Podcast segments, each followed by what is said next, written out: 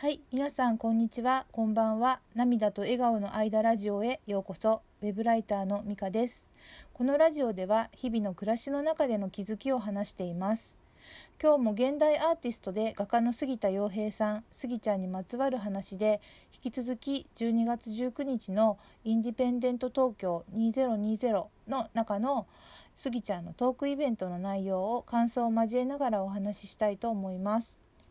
今日はねこのイベントのレポートの8回目なんですね。なので1から7回目をねまだね聞いていない方で内容がね興味あるなっていう方はねそちらから聞いていただけると分かりやすいと思います。で続きを話しますね。それでねあの長らくね続けてきたんですけどスギちゃんのトークイベントのね記事この8がようやく最後になります。えー、そうですねあのはい。で今回のねトークイベントのモデレーターでイベントのね主催の株式会社タグボート代表の徳光健二さんがねスギちゃんに最後にファンの皆さんにメッセージをって言ったんですね。でその時のメッセージです。で内容まるまるはねちょっと聞き取れなかったんですけどもで私の意訳みたいのもちょっと含んじゃうんですがこんな感じで語ってくれたっていうことでこれも不セリフ帳でお話しします。このような大変な中ここに来るのも皆さん怖かった気がしているんですね。SNS などを見て今日ここに来てくれた皆さん心から嬉しいです。まだまだ自分はレジェンドでも何でもないしたまたま別の形で有名になっただけでこれからまた変わっていきますし皆さんに教えてもらいながら成長していけたらなって思うんでまずもう大感謝。今日ここに来られなかった人も含めてみんな YouTube のコメントもそうですしほとんど罵倒とかなくてみんなもう思いが素敵な思いを書いてくれるじゃないですか。多分この会場にも Twitter などに書いてくれている方もいらっしゃると思うんですよ。一つずつコメントを返せたらいいんですけどごめんなさいね。大雑把になっちゃってるんですけどもしね肉声で答えられるのは今しかないんで聞いてください。コメントやメッセージを書いてくれている人とか見守ってくれている人かとか本当に心からありがとうございます。今日もね足を運んでいただいて本当に改めてありがとうございます。今後とも頑張るんでよかったら見守ってくれたら嬉しいです、えー、そうしてねあとすいません1分だけと言ってねあのトークイベントのねモデレーターでねあのイベントの主催の株式会社タグボート代表のね徳光健二さんについてねスギちゃんがね熱い思いを語ってくれたんですね。あの徳光さんは10年来の知り合い一番古株なんじゃないかな。僕さっきも言ったようにギャラリーにつかないタイプなんでギャラリーさんがコントロール効かない作家さんなんですよ。売れるかもしれないけど。だから大手のギャラリーに入っている感じになってもやっぱり離れちゃうって感じでずっとお付き合いをしているのは徳光さんだけ。そうスギちゃんが言うと徳光さんはこの赤い靴下はスギちゃんについていきたいっていう印みたいに言っていました。でスギちゃんは続けて面白いのは徳光さんも外部から来ているの。もともと大きな有名な商社でスーパーサラリーマンとかやっている感じでそこからアートの授業もやっぱりやりたいということでやり始めてアート協会でもすごく稀なポジションというかというのもこんな感じで若い作家さんやいろんなフィールドの作家さんにチャンスをあげるように頑張っていらっしゃるんです。とスギちゃんが言うと徳光さんが「ありがとうございます」と笑顔で言っていました。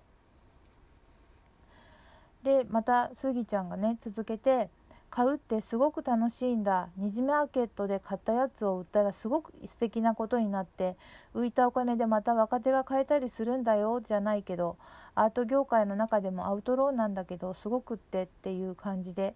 と言うと徳光さんがすごく嬉しそうな表情をされていました。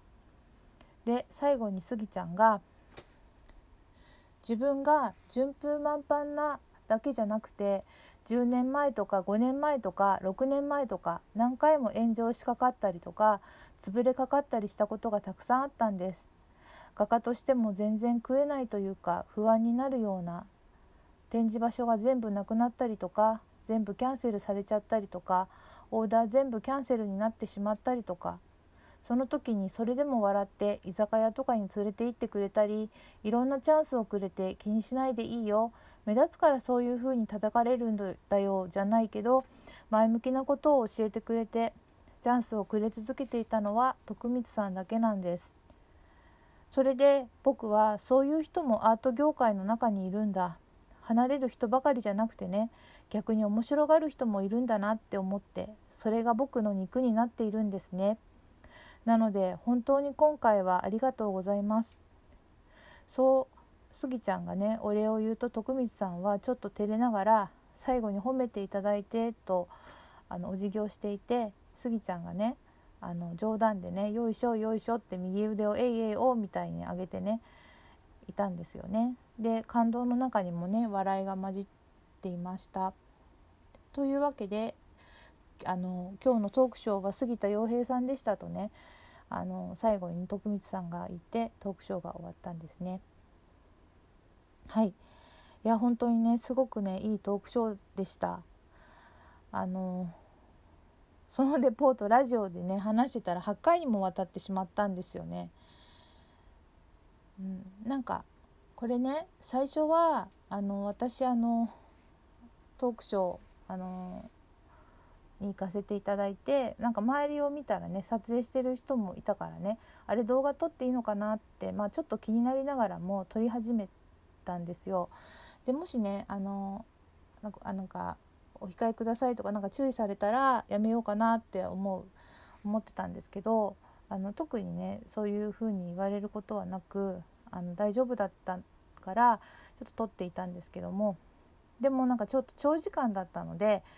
なんか面白いこと言ってて笑ったりとか真剣に話を聞きながら撮ってたからね肝心のスギちゃんが見切れちゃったりスマホの向きもぐるぐる回っちゃって全然ね動画としてはよく撮れなかったんですよね。でもあのでトークショーのね中ももちろんずっとなんですけど特にね今回のラジオでお伝えしたねファンの方へのメッセージと徳光さんへのねスギちゃんの熱い思いがねすごくね心に響いたんですよね。であのこの話ってここにいる人たちだけしか聞かないのでなんかもったいないよなって思ったんですね。あの日ね会場に来たかったのに来られなかった人とかそれ以外のねアーティストさんにもね聞いてもらえたらいいなってなんかこの内容はたくさんの人に聞いてもらえたらいいよなってなんか急に思ったんですね。であのその日の夜にねスギちゃんにお会いできて嬉しかったですっていう旨のメッセージとともにね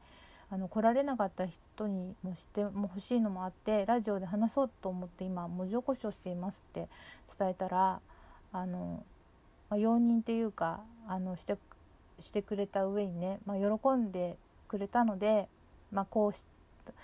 こうしたこうしてラジオでね話すことに話させてもらいました本当はねもっとコンパクトにね重要なことをねまとめてお話できたらよかったのかもしれないんですけどあの自分がねもしもね会場に来たかったのに来れなかった場合は些細なことでもね細かく知りたいタイプなのであの今回はちょっと8回にもわたってしまったんですがあの割と詳細にあの語れたかなと思います。でスギちゃんがねブログでねラジオを紹介してくださったこともあってたくさんの方に聞いていただけて喜んでくださった方もいたことを心から嬉しく思います。私自身ねこうして文字にして声にすることでねスギちゃんの思いをより深く理解できて嬉しいです。拙い喋りでしたが聞いていただいてありがとうございました。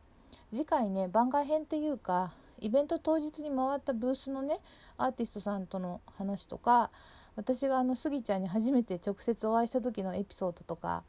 あのまたあの今回のイベントをきっかけにねツイッターでお友達になった方の話などをねちょっとあのしたいかなと思っています。よかったらそちらも聞いてください。で、えー、ここでねあの先日ギフトくださった方お便りをくださった方の紹介をさせていただきます、えっと、まずはね、えっと、スーパービートクラブさん。美味しい棒のギフトありがとうございます。スーパービートクラブさんもねラジオやられているようなんですね。今度聞きに行かせていただきますね。本当にありがとうございました。それからねまゆさんお便りありがとうございます。えっとまゆさんはいつもラジオを聞いてくださってるんですね。ありがとうございます。今回のイベントにまゆさんも行かれて、えっと、好きな色を3つ教えてくださいと質問されたのがまゆさんということなんですね。素敵な質問でしたね。あの帰り際にねあのあ帰り際っていうかトークイベントが終わってこうみんなちりぢりになった時あったじゃないですか。その時におそらく出展してるアーティストの方だと思うんですけど若いなんか男性2人がね好きな色とか聞けてよかったないい質問だったなみたいにつぶやいてたのは私聞きましたちなみにメガネのこと聞いていい質問だったなって言ってる人はいなかったんですけどうん、なんかみんなあのスギちゃんの好きな色が聞けてよかったんじゃないかなと思います。まゆさんありがとうございます。でまゆさん直接会ってえっとあスギちゃんにお会いしてね胸がいっぱいだったのでトークイベントの内容よく覚えてないから詳細が嬉しいって言ってくださってねえーと、メモしてたのですかって聞かれたんですがこれさっき説明したようにすいません動画の文字起こしでさすがにねこのボリュームはメモできないしね覚えられないんででもまあ結果的にねこうやって皆さんのお役に立てたよかったです。それからもう一人ねえーと、かよんさんですね。お便りありがとうございます。一言感謝を伝えたくということでわざわざありがとうございます。イベントに行けなかったから内容を知れてよかったし素敵なあのあのお話だったから嬉しいと言ってくださいました。よかったですあの文字起こしから原稿書きそしてねラジオで話すこととねすごく楽しかったんで全然負担ではねない上ねたくさんの方に喜んでいただけて私こそ本当に嬉しいです。はいということで今日のラジオはここまでです。最後まで聞いてくださってありがとうございました。ではまたさようなら。